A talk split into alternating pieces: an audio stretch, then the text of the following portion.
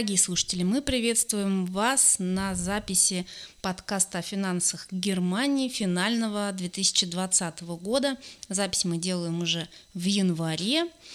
С вами Ира и Вадим. Здравствуйте.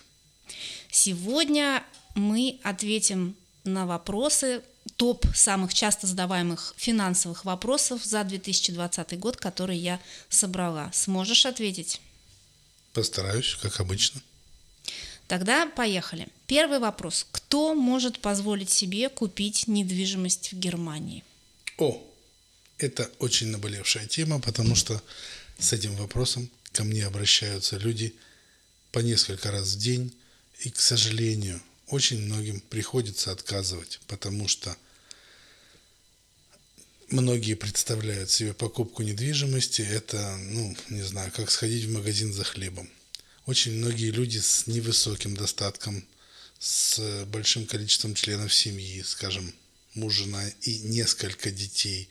Работает только муж, зарплата невысокая до 2000, собственного капитала нет. Банки таким людям кредиты не дают.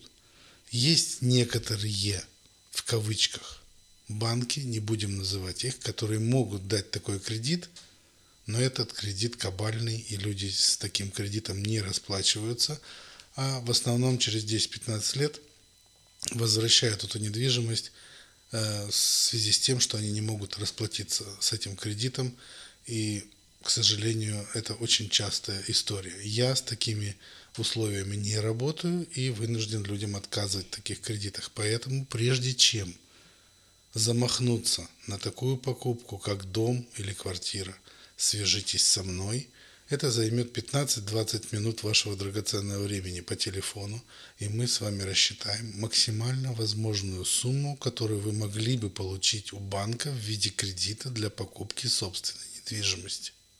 Слушай, но э, я знаю, что очень многие люди говорят о том, что Германия это такое социальное государство, что здесь все всем помогают.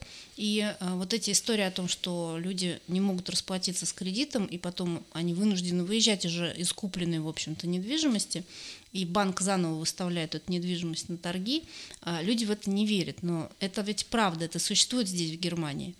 Существует. Большинство домов и квартир, выставленных в витринах банков и шпаркас – это как раз те объекты, которые были отобраны за долги.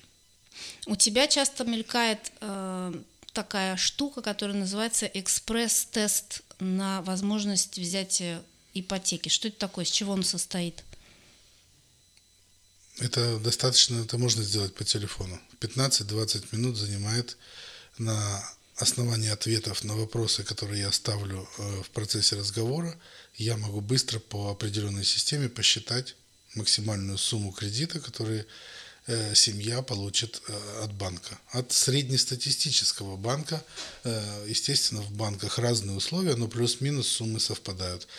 Я это, эти все расчеты и эта система создана мной на основании многих лет и опыта работы с банками и практически всегда в 99% случаев это все совпадает. То есть людям даже не нужна какая-то специальная консультация, им не нужно тратить на это часы времени, записываться, достаточно просто тебе позвонить. Да, совершенно верно. Это очень крутой сервис, я считаю. При том, что ты делаешь кредит, э, заявку на кредит, запрос 450 банков. Да, где-то так. Тогда переходим к следующему нашему вопросу. Я напоминаю, что мы сегодня обсуждаем в финальном подкасте 2020 года топ самых часто задаваемых финансовых вопросов ушедшего 2020 года. Второй вопрос в топе. Как с помощью инвестиций организовать себе пассивный доход? Тоже смешная тема с точки зрения специалистов – скажем так, большинство людей, которые ко мне обращаются с этим вопросом, неправильно понимают саму суть вопроса. Люди почему-то считают, что инвестируя 25 евро в месяц, через определенное количество месяцев они могут выйти на пассивный доход, ну, скажем, в 1000 евро в месяц. Это, к сожалению, не так. Если бы это было все так просто, то никто бы не работал, все бы только инвестировали и получали бы пассивный доход. Но, как можно заметить, в стране в основном в большинстве своем люди работают. И пассивный доход означает много-много лет. Надо копить деньги, инвестировать их, и после этого, по истечении нескольких десятков лет, из накопленной суммы можно получать пассивный доход. Например, в виде дополнительной пенсии. А есть еще такая тема, очень часто она мелькает сейчас, особенно в Инстаграме, ну, в принципе, в интернете, это пассивный доход с помощью инвестиционной недвижимости. Это о чем речь? То есть люди как бы думают, что если они купят какую-то недвижимость, квартиру, например, будут ее сдавать, то они будут получать пассивный доход. Да, некоторые мечтатели думают, что если они придут в банк, открыв ногой дверь, и согласятся свысока взять кредит на миллион или полтора и купить на эти деньги многоквартирный дом, самим жить в одной из квартир, а остальные квартиры сдавать и арендной платой с остальных жильцов покрывать кредит по дому, то банк с радостью согласится. К сожалению, это не так. Банки дают кредит ровно на такую сумму, которую вы сами своим доходом можете оплачивать по кредиту в случае, если ваши жильцы в связи с коронавирусом или еще каким-нибудь другим вирусом не смогут оплачивать вам арендную плату. Поэтому миллион или полтора, конечно, получить можно при зарплате, скажем, в 250-300 тысяч. В год. В год. Угу. Всем остальным мечтателям рекомендую немножко поумерить аппетит и купить хотя бы что-то себе, без того, чтобы кто-то на вас, так сказать, горбатился. Пассивный доход от сдачи недвижимости в аренду начинается только тогда, когда эта недвижимость полностью выкуплена у банка. Но этот пассивный доход тоже имеет свои плюсы и минусы, и к минусам относятся, например, постоянное инвестирование денег в недвижимость для поддержания ее технического состояния, отопления и так далее, ремонты. Поэтому эм, пассивный доход может быть только тогда, когда у вас много квартир. Ну, насколько я понимаю, э, ты работаешь с профессионалами э, в сфере инвестиционной недвижимости, которые занимаются этим, которые грамотно объясняют, как это правильно сделать для того, чтобы действительно получать и увеличивать капитал, да, а не купить одну-две каких-то квартиры. Верно. Я сотрудничаю с э, профессионалами, и те, кто хочет серьезно заняться этим видом инвестиций – могут тоже ко мне обратиться. Мы сделаем экспресс-тест ваших финансовых возможностей, и после этого я передам вас профессионалам, инвесторам э, в недвижимость. И они подберут вам соответствующие вашим доходам инвестиционные объекты, в которых живут люди. Вы покупаете эти объекты, получаете арендную плату, через определенное время этот объект выкуплен, и вы начинаете получать ваш пассивный доход но некоторое время это 10-15 лет. То есть э, это, в принципе, э, если я правильно сейчас формулирую, относится к долгосрочным инвестициям. То есть это не такая инвестиция, ты купил и сразу начал с этого получать. Если только не ты, ты не купил за наличные. Все вот. виды инвестиций – это долгосрочные проекты. Такого не бывает, чтобы сегодня инвестировал и через, там, скажем, год-два разбогател на этих инвестициях. Так не бывает. То есть это в любом случае нужно рассчитывать на годы. Десятилетия. Хорошо, тогда переходим к третьему вопросу, который у нас в топе. А, в Германии очень высокие налоги, говорят многие. А, в интернете особенно часто это пишут в комментариях. И задают такой вопрос, соответственно, вытекающий из этой аксиомы якобы. Есть ли смысл вообще работать? В основном этот вопрос задают мне семьи, в которых муж работает и получает относительно высокий заработок, и встает вопрос, стоит ли работать жене на невысокую зарплату, все равно, в кавычках, ее зарплату съедят все налоги, всю зарплату.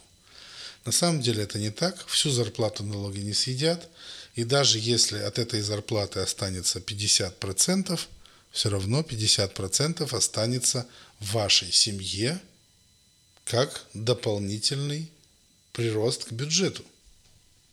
Поэтому работать есть смысл всегда. А высокие налоги – это тоже понятие относительное. В Германии прогрессивная шкала налогов. Поэтому высокие налоги платят люди, которые зарабатывают, ну, скажем, э, если это семья и муж, жена, несколько детей, от 150 и выше тысяч, да, они платят относительно высокие налоги, но это относительно тех, кто зарабатывает мало – относительно их зарплаты им остается вполне достаточно для хорошей жизни. 150 тысяч брута в год мы уточним, да, да, да чтобы да. слушатели понимали, о чем речь. Ну, я от себя немножко добавлю. Я все-таки считаю, что вопрос, стоит ли работать женщине или не стоит работать женщине, здесь еще должен ставиться не только с точки зрения налогов, но и с точки зрения самореализации. Потому что э, те, кто не хочет э, быть только домохозяйками, э, может быть, все-таки самореализация для них важнее даже, чем э, какие-то налоговые вопросы. Да, важно кем работать. И важно кем работать, действительно. Но в любом случае, э, я знаю, что ты всегда отвечаешь э, твоим подписчикам, если они что-то спрашивают о налогах, что нужно обращаться к налоговым консультантам. Это все-таки не твоя специализация. С более точными расчетами, конечно, к налоговому консультанту, но предварительно, конечно, я могу помочь своим клиентам. Всем подписчикам я не смогу просто физически по времени отвечать на налоговые вопросы. Найти хорошего консультанта налогового – это очень важная задача, и я думаю, что мы в числе прочего, желаем нашим подписчикам в 2021 году найти таких грамотных специалистов. Переходим к следующему вопросу, который входит также в топ у нас. Сложно ли в Германии стать частным предпринимателем и что для этого нужно? Тоже очень интересный вопрос. Э, в Германии частное предпринимательство изначально предполагалось, что человек занимается каким-то видом деятельности, который он изучил, который он очень хорошо знает, у него есть образование, знания и профессиональные навыки в этом направлении, и он собирается зарабатывать этим видом деятельности себе на жизнь, то есть обеспечивать себе жизненный уровень.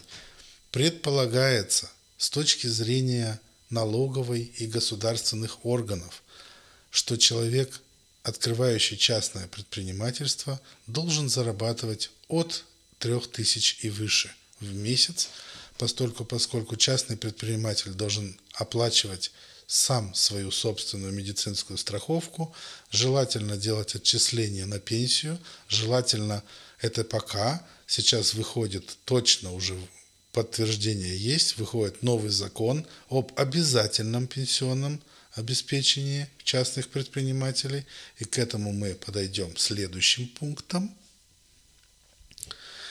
К тому же частные предприниматели в зависимости от их видов деятельности должны платить определенные виды страхования.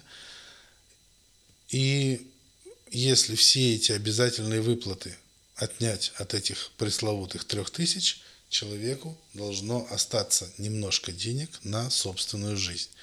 Частные предприниматели или предпринимательницы, которые часто ко мне обращаются, или я читаю их э, запись э, в интернете, я собралась заниматься ногтевым бизнесом или брови, э, ресницы и все остальные э, красоты женского тела и буду зарабатывать 200 евро в месяц, это не частное предпринимательство, поймите. И когда люди пытаются из этого вида доходов выкрутить, чтобы им не платить ни налоги, ни медицинскую страховку, это не предпринимательство государства и налоговая система на таких людей смотрит, скажем так, с терпимостью определенное количество лет, а потом просит прикрыть лавочку за неимением дохода государства от этого вида частного предпринимательства. То есть налогов нет. Ну, это, насколько я знаю, это тоже очень часто задаваемый вопрос от именно женщин, э, в основном, вот, которые хотят заниматься сферой красоты. э, до какого дохода они э, могут оставаться в семейной медицинской страховке, а когда им нужно делать уже отдельную. И очень часто просто действительно у людей просто сумбур в голове в этом направлении, потому что они читают в интернете какие-то рекомендации, и эти рекомендации их приводят к мысли о том, что как только они откроют гивербы, они обязаны делать приватную медицинскую страховку. Вот тоже такой вопрос, можно его э, внести в топ фактически. Совершенно неправильное представление. Приватная медицинская страховка – это добровольное мероприятие. Можно оставаться на страховке мужа, если такой имеется, с доходом до 450 евро в месяц. И это никак не связано с базисом. Это доход 455 или 450 евро в месяц по частному предпринимательству. Доход это имеется в виду прибыль, которую мы получили, отнять расходы, то есть доход минус расходы, остается прибыль. Прибыль до 455 евро в месяц можно оставаться на страховке у мужа. Если все-таки превышаете, я надеюсь, что вы будете превышать и нормально зарабатывать, то вы попадаете, можете оставаясь в государственной страховке, попадаете в так называемую фрайвиллиге Versicherung, то есть добровольно застрахованные в государственной страховке. Если ваш доход составляет от 455 до примерно 1280 евро, то вы платите где-то там в районе 170-180 евро в месяц. Это минимум какой-то, да? Да, есть там какой-то минимум.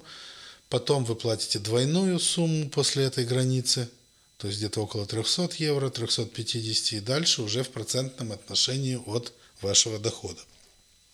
Если вы частный предприниматель, фрилансер, программист, который сразу зарабатывает много, можно сразу подумать о переходе в приватную страховку, особенно если вы молодые и здоровые. Но это индивидуальные расчеты. Это очень долго нужно рассчитывать. Я могу с этим помочь. А что делать тем, кто, эм, скажем так, один, вот сам по себе, без э, второго члена семьи, работающего и хочет начать э, заниматься частным предпринимательством, но не предполагает, что он будет зарабатывать там больше какой-то минимальной суммы 500 евро, 600 евро. Они Если сразу... никого нет, сразу Фрайвиллиге. Сразу фрайвиллиге физически, сразу 150-180 евро надо платить. Конечно. Медицинская угу. страховка в Германии обязательно для всех. Окей. Okay. А, вернемся немножко назад, и еще раз тема, я считаю, что она тоже топовая тема, топовый вопрос по поводу пенсионного обеспечения частных предпринимателей. Ты писал, что выходит какой-то закон, и что, к чему это ведет, что это означает? Да. Э, правительством Германии с 2013 года разрабатывался этот закон, постоянно что-то мешало выходу в свет этого закона. Сейчас, наконец-то, этот закон принят, и постепенно его будут вводить до 2024 года. Это означает, что каждый частный предприниматель обязан будет платить в пенсионную систему Германии или в государственную на выбор, или в частную систему – но в государственную, скажу сразу, там будет минимальный взнос 589 евро, что, скажем так, совершенно немало. Немало. Вообще немало. Поэтому они исходили, опять же, из того, что человек зарабатывает 3000. То есть это вот доказательство твоих слов, собственно да. говоря, о том, да, что да. предприниматель э, должен зарабатывать. Поверьте нормально. мне, что те предприниматели, которые будут зарабатывать 200-300 евро, э, они сразу свои эм, ЧП прикроют, когда к ним придут. Ну, там, может быть, какая-то будет минимальная... С... Минимальная 580. Нет, ну минимальный заработок какой-то должен быть. Нет, частный предприниматель должен платить себе на пенсию, чтобы не получилось так, что когда у него наступит пенсионный возраст, он придет и скажет, я мало зарабатывал, давайте мне социальную пенсию. Они не хотят никому давать социальную пенсию тем, кто жил целую э, всю жизнь э, за свой счет и никуда ничего не платил. Никакой пенсии тем, кто не платил в пенсионную систему, быть не должно. Ну, в принципе, они таким образом еще и пытаются пополнить все-таки пенсионную кассу. Но дело в том, что существует альтернатива приватные пенсии, которые вообще никак не пополняют кассу, и платить туда нужно не, не 589 евро, а гораздо меньше, ну как минимум в два, в два с половиной раза меньше и э, эффективность этого продукта в разы больше, поэтому все те, кто собирается или уже является частным предпринимателем. По этому вопросу я консультирую бесплатно. Можете приходить и записываться. Тогда мы перейдем к моему личному вопросу, который я хотела бы тебе задать, потому что я уверена, что всех слушателей, в том числе, эм, волновала эта тема. 2020 год э, выдался неординарным, сложным э, во многих аспектах, необычным.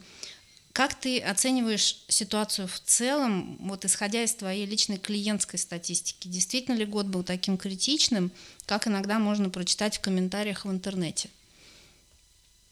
Эм, по моей статистике, по статистике разреза моих клиентов, год был не критичным абсолютно, потому что в основном моими клиентами являются, так получилось, врачи, инженеры, программисты, Высококвалифицированные, Высококвалифицированные специалисты. специалисты, которые вообще никак не потеряли э, ничего от коронавируса. Их работа как была востребована, так и осталась. Но я читаю э, другие комментарии, комментарии других видов профессий. Многие, конечно, пострадали. Не в, не в плане здоровья, а в плане того, что они потеряли работу. Э, вся косметология, весь общепит, э, все в основном очень сильно пострадало но мы надеемся, что скоро э, прививки возымеют свое действие, и все это восстановится к концу года. Будем смотреть позитивно. Судя по мировой бирже, угу. все, кризиса никакого нет, и все будет развиваться хорошо. Будем на это надеяться, что все будет развиваться хорошо. Я, например, знаю, что у тебя в этом году были просто десятки финансирования недвижимости именно от э, клиентов э, из сферы высококвалифицированных сотрудников. То есть э, очень, много, очень многие купили свои очень дома, многие купили, квартиры. я их поздравляю с этим. Они уже в основном большинство живут, но, скажем так, не только высококвалифицированные. Скажем, среднестатистическая семья, где муж и жена получают среднестатистическую зарплату, но они умеют пользоваться деньгами – и, и живут по формуле финансового счастья, это то, о чем я всегда говорю, то есть мои клиенты, которые меня слушают, они тоже в состоянии были купить себе дом. Угу. И не одни, таких семей много. Ну, это прекрасно. Я тоже от всей души поздравляю тех э, слушателей, которые сейчас э, радуются своему переезду. Мы тоже немножко в этом в конце года задержались с выпуском наших э, подкастов, потому что переезжали. Это было достаточно э, интересное приключение. Что ж, тогда давай поздравим наших слушателей с наступившим Новым годом. Да, поздравляем всех с наступившим Новым годом. Желаем, чтобы в этом году осуществились все их мечты финансовые, как минимум. И мы тем, кто захочет, поможем в этом. Мы желаем также здоровья, успеха, оптимизма. Оставайтесь с нами на связи. Мы будем продолжать уже теперь более активно записывать подкасты о финансах Германии. Спасибо вам за то, что были с нами в 2020 году. И мы уверены, что 2021 год будет интересным для всех. С вами были Вадим и Ира. Подкаст «Финансы в Германии». До новых встреч.